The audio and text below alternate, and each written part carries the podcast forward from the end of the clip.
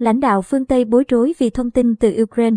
Giới chức phương Tây đang tỏ ra bối rối trước những thông tin từ Tổng thống Ukraine và các cộng sự về giải pháp kết thúc xung đột với Nga. Số người chết ngày càng tăng ở Ukraine đã buộc Tổng thống Volodymyr Zelensky cân nhắc nhượng bộ Nga để có thể sớm chấm dứt xung đột. Tờ Washington Post, Mỹ bình luận có điều, các điều khoản cụ thể của thỏa thuận hòa bình mà Kiev và Moscow đang thảo luận vẫn còn là ẩn số với các nhà lãnh đạo phương Tây. Tổng thống Zelensky nhấn mạnh rằng Ukraine muốn hòa bình nhưng không đánh đổi hòa bình bằng bất cứ giá nào. Chúng tôi đã sẵn sàng cho việc đối thoại với Nga nhưng cũng sẵn sàng chiến đấu đến cùng khi cần thiết, ông Zelensky mới đây phát biểu. Tổng thống Ukraine còn nhắc lại thông điệp này khi tiếp đón các thủ tướng Ban Lan, CH và Slovenia đến thăm Kiev hôm ngày 15 tháng 3.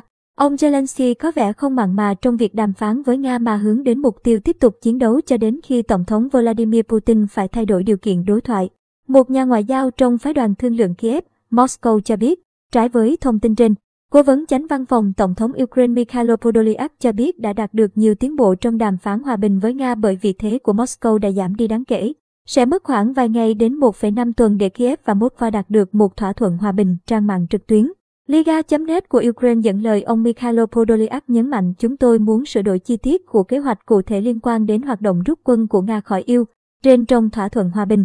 Cố vấn Podolyak cũng tiết lộ rằng Tổng thống Nga Vladimir Putin và Tổng thống Ukraine Volodymyr Zelensky có thể gặp nhau trong những tuần tới khi thỏa thuận hòa bình được ký kết, theo RT.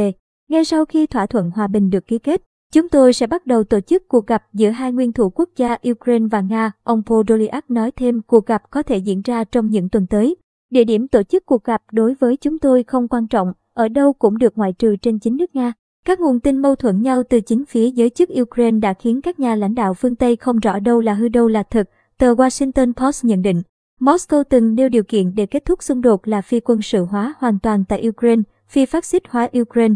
Kiev phải công nhận bán đảo Crimea được Moscow sáp nhập vào năm 2014 là lãnh thổ của Nga và phải công nhận khu vực Lyka Donetsk, XII và Luhansk là quốc gia độc lập.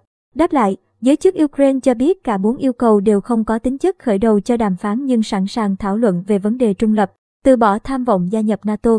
Chúng tôi nhận thấy người Ukraine muốn chiến đấu, một quan chức cấp cao của Mỹ nhận định, đồng thời cho biết bản thân cũng đang hoang mang về các thông tin liên quan đến thỏa thuận hòa bình giữa Kiev với Moscow.